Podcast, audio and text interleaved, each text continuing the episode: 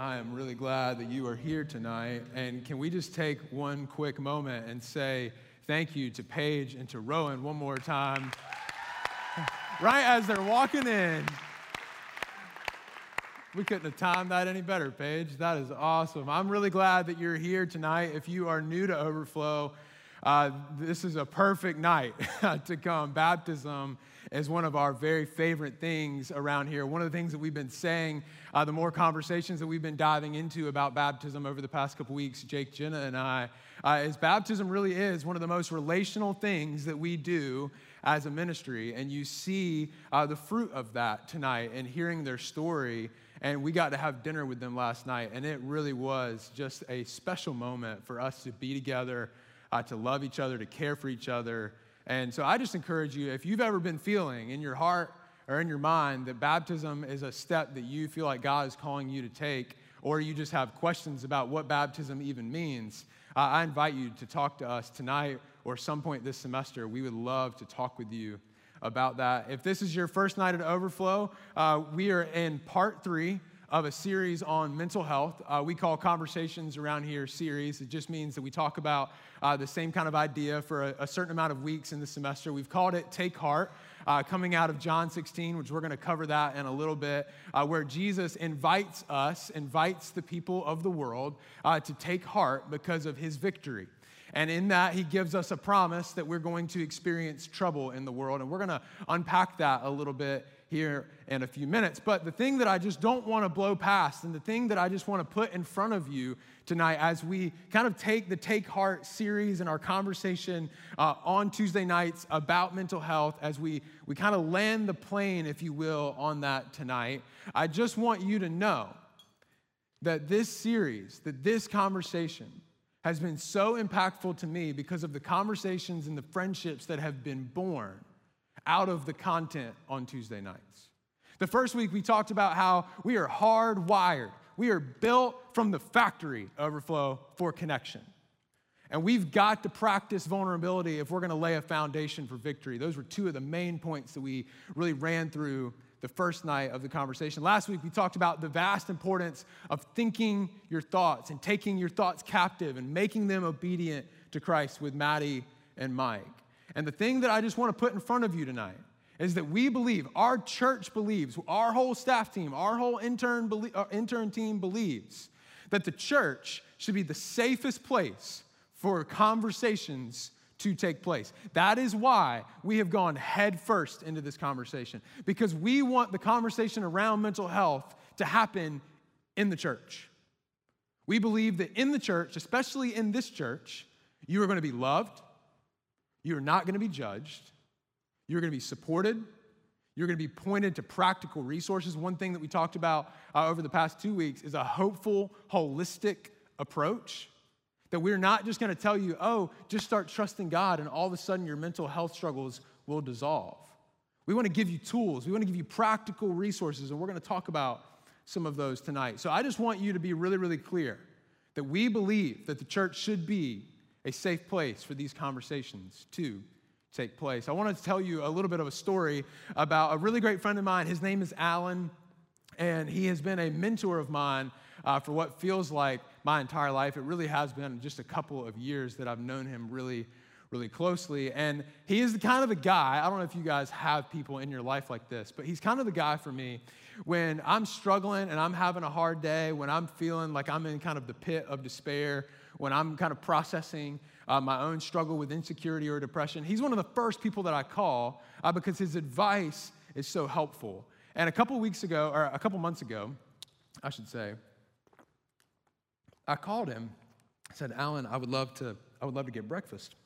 And, or I shot him a text and said, I'd love to get breakfast. And he said, um, Boy, I'll drop anything for you. Let's go in the morning. And he picked a place and we went. And in that conversation, we covered, it felt like all of the issues of the world. But I remember uh, just in the way that he talks, so when I, when I just said that, he, he starts almost every sentence that he's like telling you something serious with, boy. It's like the granddad that you never, you never had or you never knew you needed so bad. Uh, that was, he is that to me. He said, boy, I just want you to know a couple things. And the first thing that he said to me that really resonated with me, and this is the best way that I can remember, we can put it on the screen, is boy, don't forget who you are. And I was like, Alan, I came here for like something practical, bro. Like I, I need I need something that I can apply. And he's like, no, don't forget who you are. And that's the idea tonight. As I'm saying to you, boy, girl, don't forget who you are. And if you are having questions right now about who it is that you are, I promise you that you are not alone. And I'll go first and tell you, I have questions about who I am.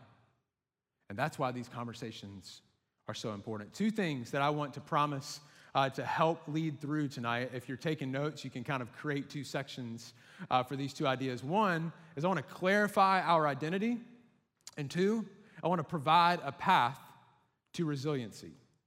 And I think resiliency is so, so important. And Brene Brown has been a, a, hero of mine and has been a place that I've done an immense amount of research for the content of the series. And she talks a lot about shame resiliency and the importance of it because our culture is largely governed by shame.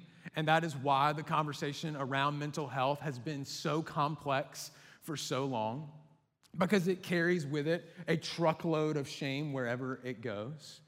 So, what we want to do is provide a path that we find in the Bible, that we find, we find rooted in who God is, to building resiliency. That doesn't mean that I expect us all to leave here tonight going, I'm 100% resilient and I'm 100% confident in my identity.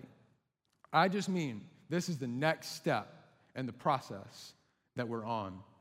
I asked a really close friend of mine uh, to help me do some like research for uh, this series, and I just asked her to go through and list out a lot of different thoughts that she had about mental health. In fact, like one day I was like, "Hey, uh, just write down anything and send it to me." And she was like, "I need a little bit, I need a little bit more help than that." I love just kind of opening to questions, but she sent me back like nine pages where she had written in her journal and she just took like photocopies of it. And something that she wrote on the last page has stuck with me ever since I read it. And I, I highlighted it and circled it and starred it and was like, I can't, I can't miss this. And she said, It's very hard to accept the truth. And I think if you're anything like me, if you're anything like the conversations I've had over the past couple of days, this statement rings really, really true. Because you could come to Overflow on Tuesday, you could come to church on Sunday, you could come to community group on Thursday, you could sit in class and learn about what's true, but accepting what's true, truly taking on and receiving what's true, that is hard. And I want to be sensitive to that. And I want that to help really provide the handles and provide the context for where we are going over the next few minutes. And I do want to start with something that it's very, very sensitive and it's very, very heavy. And I do not want to make light of what I'm about to talk about. Last Monday, as I was prepping for the conversation that we had last Tuesday, a friend of mine, and before we put this on the screen, I want to kind of give you a little bit of a preface to it. A friend of mine sent me a text, and I had actually run into her a couple weeks before in Barnes & Noble's where I was buying a stack of books that I was going to read to research for this series. And we started talking about mental health, and we talked about the importance of it being talked about, and we talked about where we were kind of where we were going. And so she had context for where we are at Overflow right now. And she texted me last Monday um, this text and this picture. We can go and put it on the screen. Not sure you saw this story yesterday, but it's heartbreaking. Cheslie Kryst was Miss America in 2019, and on January the 30th, she took her own life.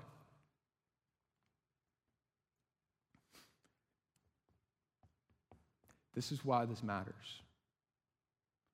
Because someone who seemingly had it all, who had money, who had family, who had support, and when you do a Google search of her life and of the news reports following it, it'll really kind of make you sick. As I was looking back through it today, all of the people's comments and thoughts about it and their opinions and things that they think that they need to add to the conversation. Here's what's important. This can't keep happening. You are too important. You have intrinsic value. Your purpose is secure. And I would hate for any student to feel alone who's struggling with the, the ideation of self harm or suicide. One of the things that we said on week one was that counseling should be celebrated. We rooted that in something that Paul said and the fact that we've got to build each other up. So I wrote down three things that I just said I, I want to talk about these on Tuesday night because I believe that they're important. The first one is everybody needs and deserves help. It doesn't matter how famous you are, it doesn't matter how rich you are, everyone needs and deserves help. The second thing, success doesn't make you healthy. You will never make enough money to feel mentally healthy. You will never be famous enough to feel mentally healthy. Watch the Taylor Swift Miss Americana or Miss America documentary on Netflix.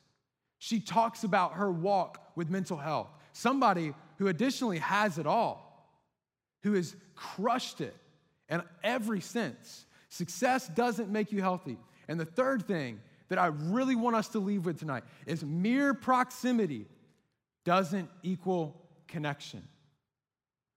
This is really, really important to me. And I don't know how else to show this to you except for this.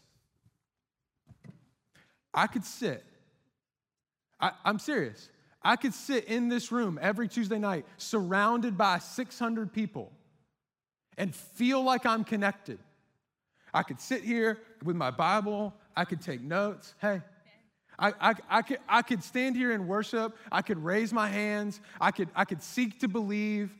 I could take 18 pages of notes and say hello to somebody on the host team on the way in and participate in the meet and greet and still not be connected. We cannot confuse proximity to connection. And I'm not trying to be dramatic about this by coming out here, but I want you to see this because this is you.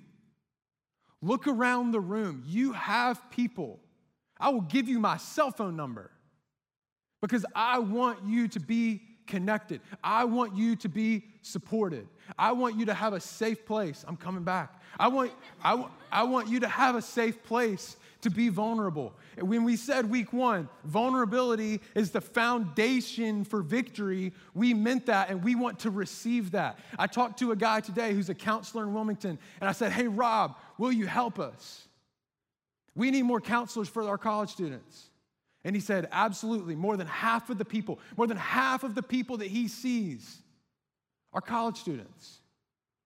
And we're talking about a way to chart a, a partnership forward of how to make sure that that doesn't happen, that we don't walk in this room, that we don't participate in this church and feel like we're connected, that we participate in this church and we are connected. Because proximity, mere proximity, doesn't mean real, genuine, life changing formation connection. So that's just my hot take of the night because I feel so strongly about that. And I read the articles and I see the pictures. We have a meeting on Tuesday nights at 6:30 with our band and with our production team, and I've almost cried every single weekend because I've thought about people that I know that are struggling and that are hurting. And Jesus told us, He said, In this world, you're going to have trouble, but take heart. Take heart. I have overcome the world. And what we are up against is immense. And my friend the other day sent me this document. Sorry about that.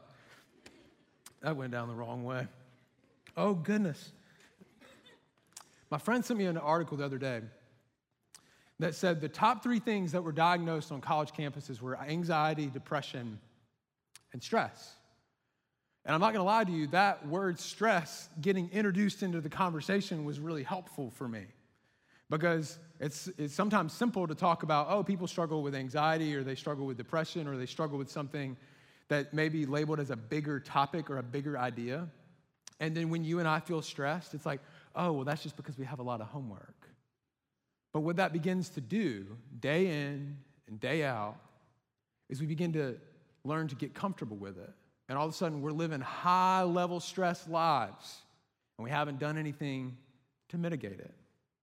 So, three things about stress, about trauma, and about shame. First, stress feeds anxiety and depletes energy. And everybody said, Amen. I feel that. Like, I, believe me, like going into tonight, I was feeling a little stressed about some things. And that depleted some of my energy. Trauma produces guilt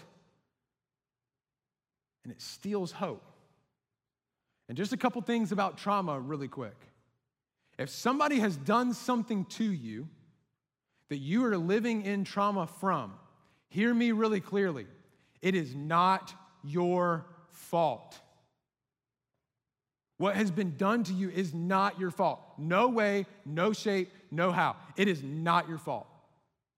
Now, it is your life, and we want to help you recover your life, and we want to help you find the hope that trauma might have stolen. And we are committed to doing that with you. The third thing shame creates isolation and distorts identity. And when you begin to dig into the research behind shame and behind trauma, the well goes very, very deep. And the, the statistics around men and shame are staggering. We often think about shame as something that primarily women deal with, but we all deal with it. And shame takes so many different forms and so many different ways does it apply itself to who we are. Which brings me to this idea that the war for our mind is personal, it's unique, it's tailored directly to you. We believe that there is a force of evil, there's a force of darkness in the world. We classify it as the enemy. We talked about this week one. He gets personal, he knows who you are, he can tailor things specifically to you, and it's persistent. We know this. We wake up in the morning and we feel stress. We feel trauma. We think about talking about it, and shame says, No, don't talk about that. You're broken. You're always going to feel this way. That eating disorder, that's going to be in your life for the rest of your life. That struggle with anxiety, shame says it's not going anywhere. That thing you did that you don't feel like you could ever be forgiven from, no, that's, that's who you are. That's, that's woven into the strand of your DNA. All of those are lies. But we believe them every day. I believe them because it's so much easier. It's so much easier to, to believe something that's negative than it is to believe something that's positive. It's, the, it's how our culture is built. The undercurrent of our culture is stress. That's why they call it city life for a reason. It like moves so fast and it's constantly going, going, going, going, going, going.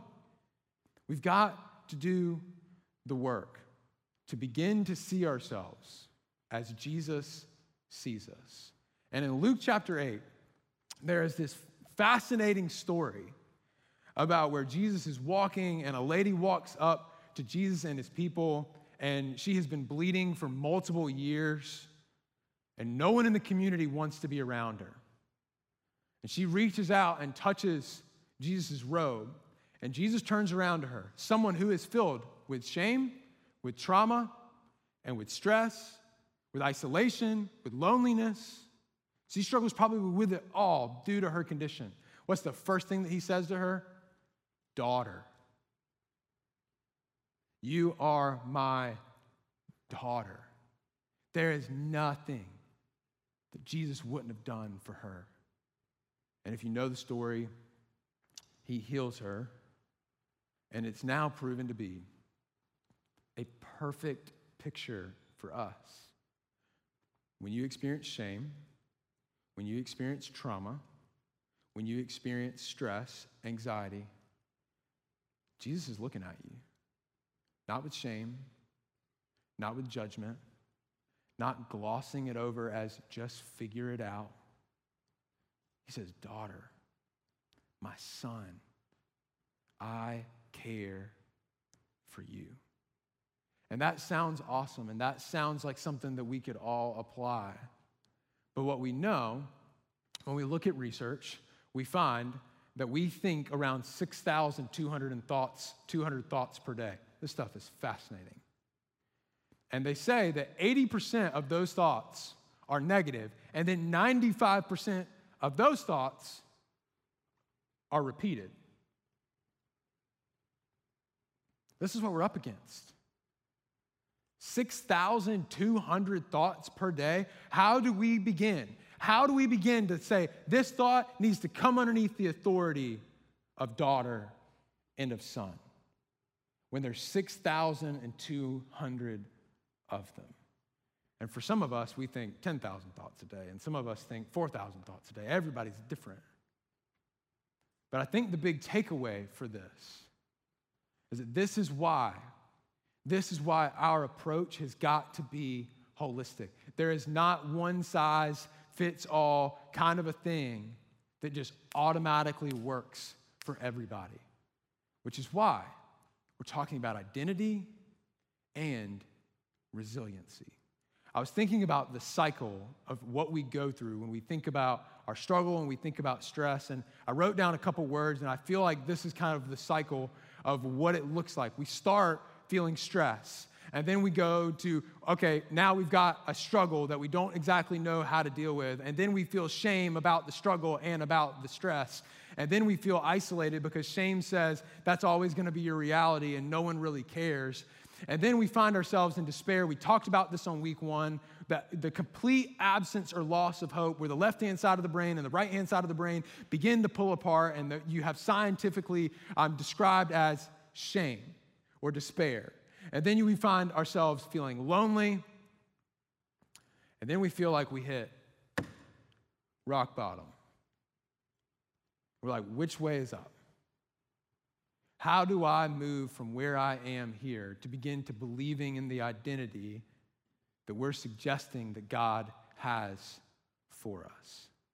I think that this is so important because oftentimes what we feel in rock bottom, what we feel underneath all of those different labels, and for you, it probably happens in a different order. I'm not trying to make a big deal about the order. The point is, when we're at rock bottom, is oftentimes the place that we begin to believe things about who we are. And we can't afford for that to be our reality because your current reality does not determine your identity. The thing that you are struggling with, the thing that you see in the mirror every morning when you look at yourself and say, Will I ever move past this? Will I ever become self sufficient in my thought life? Will I ever overcome this? That does not have the authority to be your identity. It never has, and it should never be given that authority. Jesus came to change everything about how we relate to Him, how we see God, Emmanuel, God with us. And He wants to tell you that where you are right now doesn't get authority because of the authority that He claimed in His life here on earth. If you turn to Hebrews 12 in your Bible, uh, if you have it with you, if you don't, I would grab your phone and highlight where we're going to be because this is a great thing to come back to and to read over and over again because this is a Hebrews chapter 12, verse 1.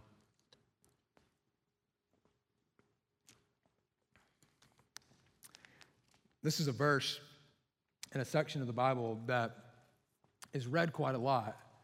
And a lot of times it's read in a way of, this is really simple. And I don't want you to hear me say that tonight. The writer of Hebrews is calling us into uncharted territory in a lot of ways.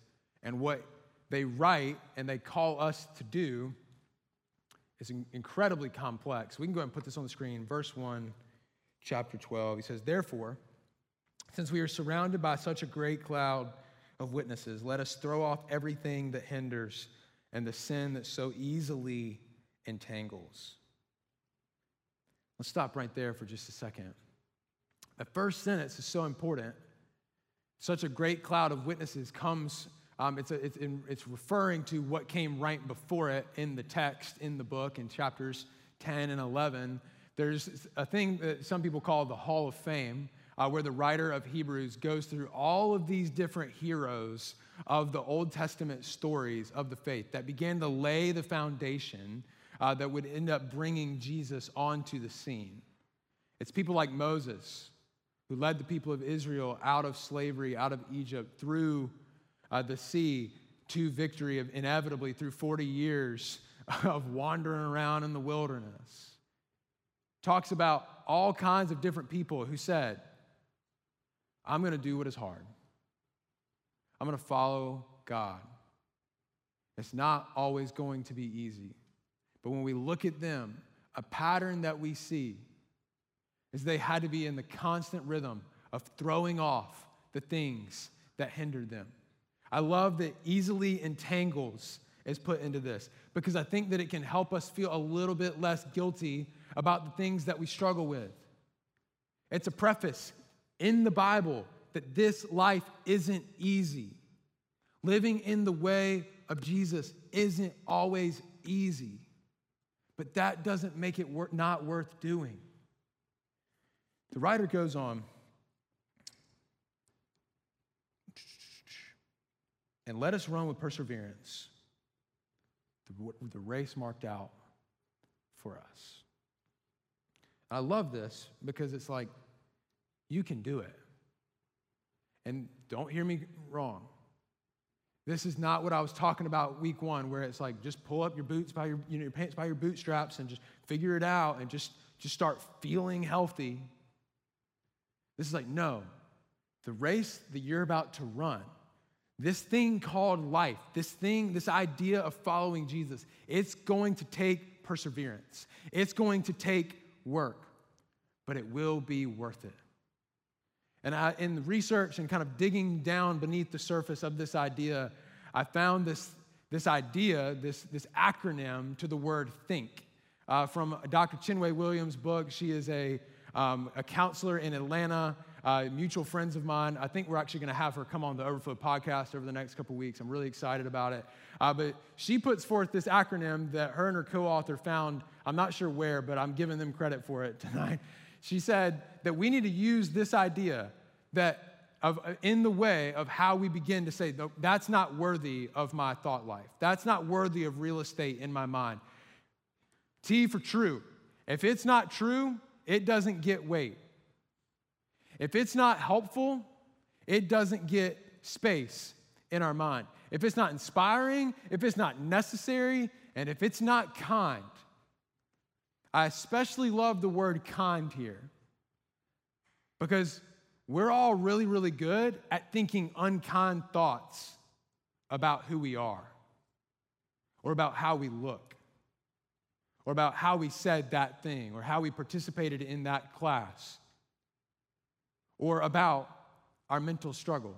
And this is such a perfect picture where Jesus is saying, through Scripture, it's not Jesus' direct words, but we can, we can take it from God. Hey, throw off everything that hinders and that so easily entangles. What's a method to do that? What's true? What's helpful? What's inspiring?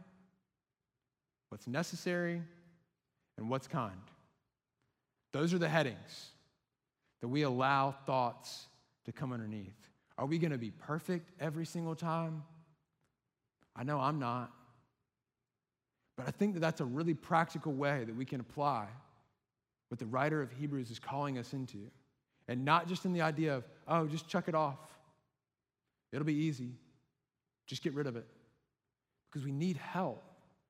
We need a system. I would write that in your journal. And if you don't have a journal, I would go to the Connect Center tonight and get a journal. We'll give you one for free and write those things down and start capturing your thoughts on paper and asking yourself is this thought, is this idea Is this self assessment worth me keeping? And put it through the test. The writer of Hebrews goes on, he says, fixing our eyes on Jesus, the pioneer and perfecter of faith. For the joy set before him, he endured the cross, scorning its shame, and sat down at the right hand of the throne of God. Consider him who endured such opposition from sinners so that you will not grow weary and lose heart.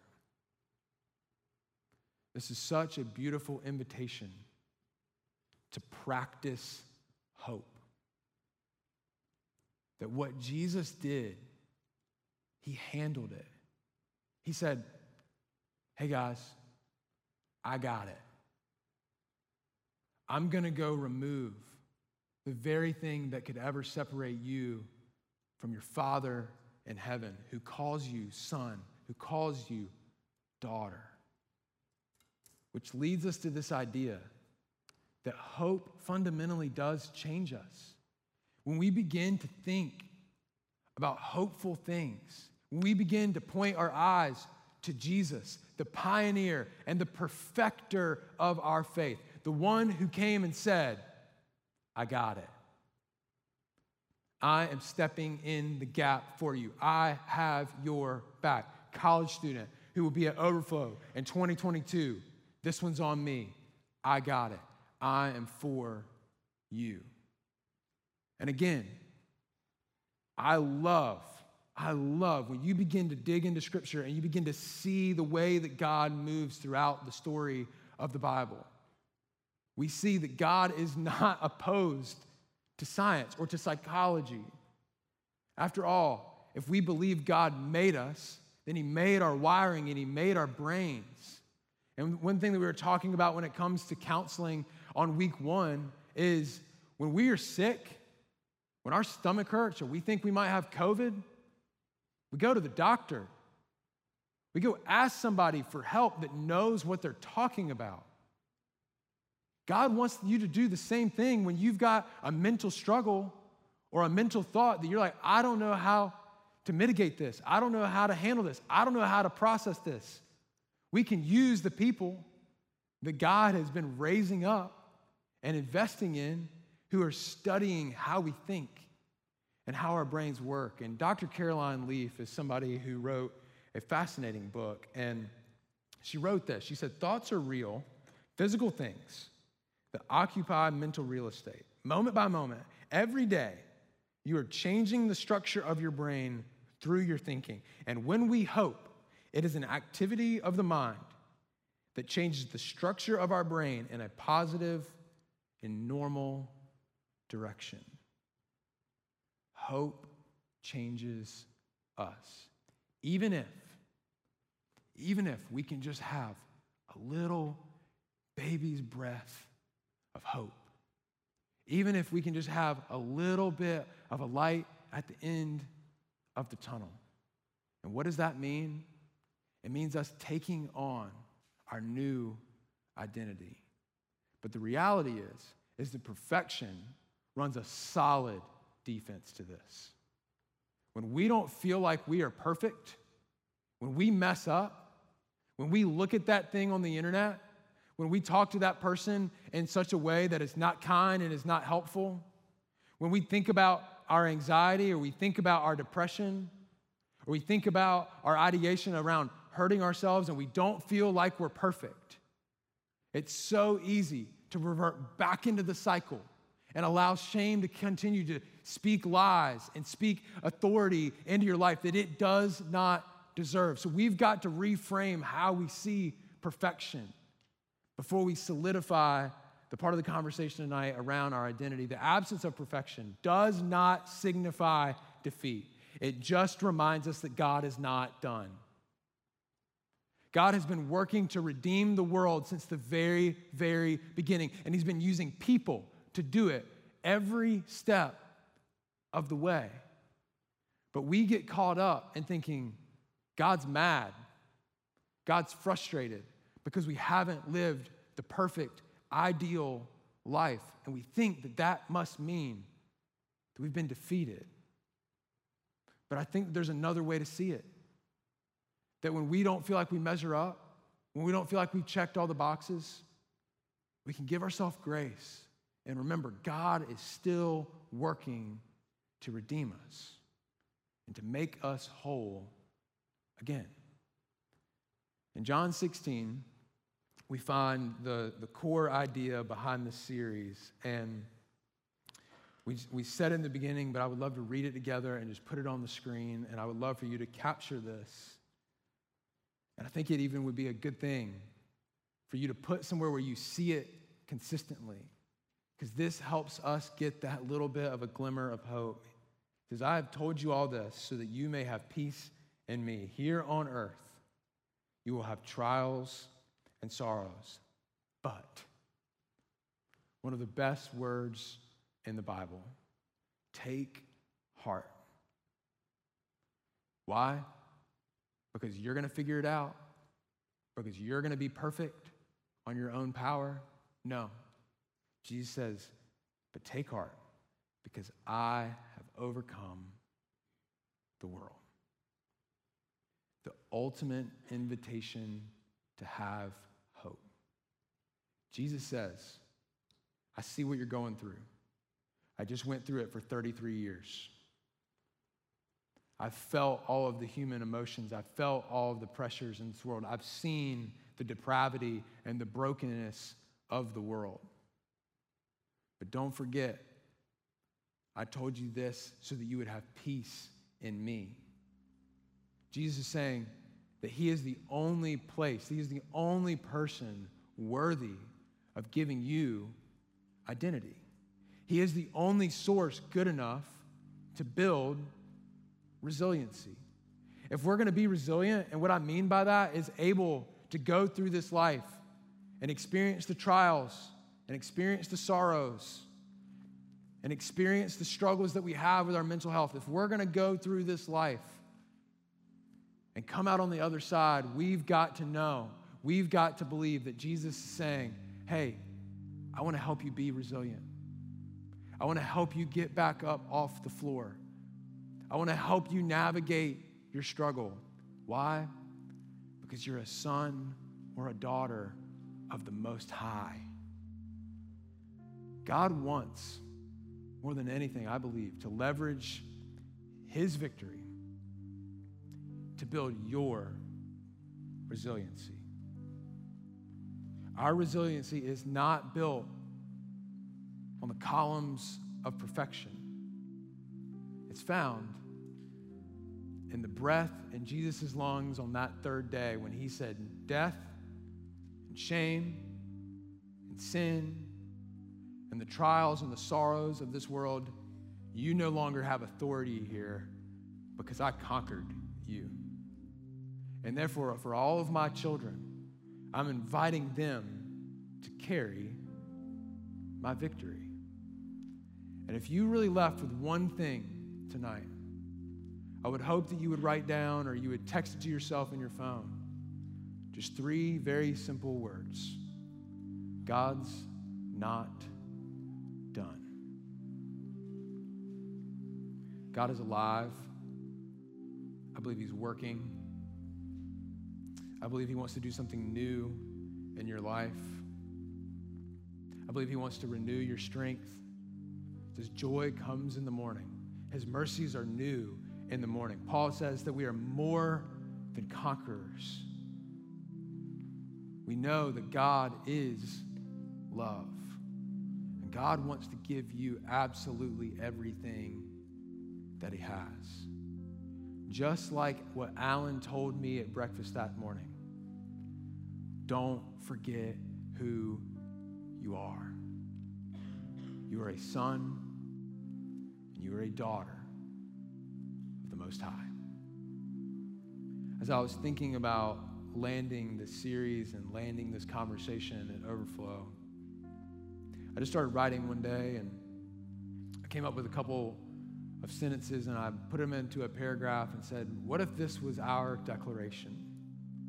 As we think about our mental health, as we continue the conversation in and around Overflow and a lot of different capacities, what if this could be how we navigate this. What, could, what if this could be our rallying cry?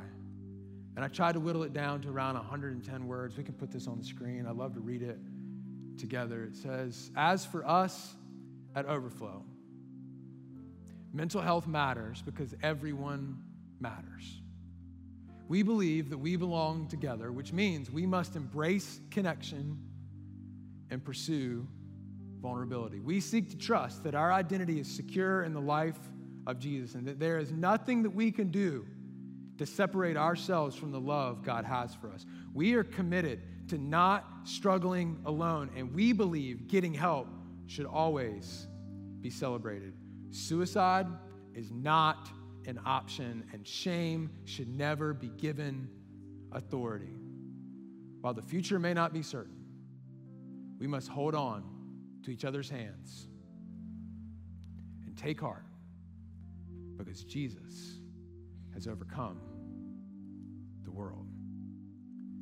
Would you stand with me as we get ready to end our time together, declaring that reality, declaring that Jesus truly has overcome the world. And notice the wording in that seek to believe. If you're not there yet, if you're on the fence, or maybe you're not even nowhere close or nowhere near the fence where you're struggling, you're like, I, this whole God idea, this Jesus idea, talking a lot about identity and a lot about resiliency, and I, and I don't really connect with it, and I don't know what I believe. We just pray, we hope that we can extend a hand, that we can give you unconditional support in every moment and in every day of your life. Let's pray together. Jesus, thank you for tonight, and thank you for your words. Thank you for telling us that in this world we're going to have trouble. But thank you so much for what comes after that an invitation to take heart, to have courage, to allow you to grow resiliency in us because you have overcome the world. God, I pray for the person in this room tonight or online right now who's just hurting They feel lonely.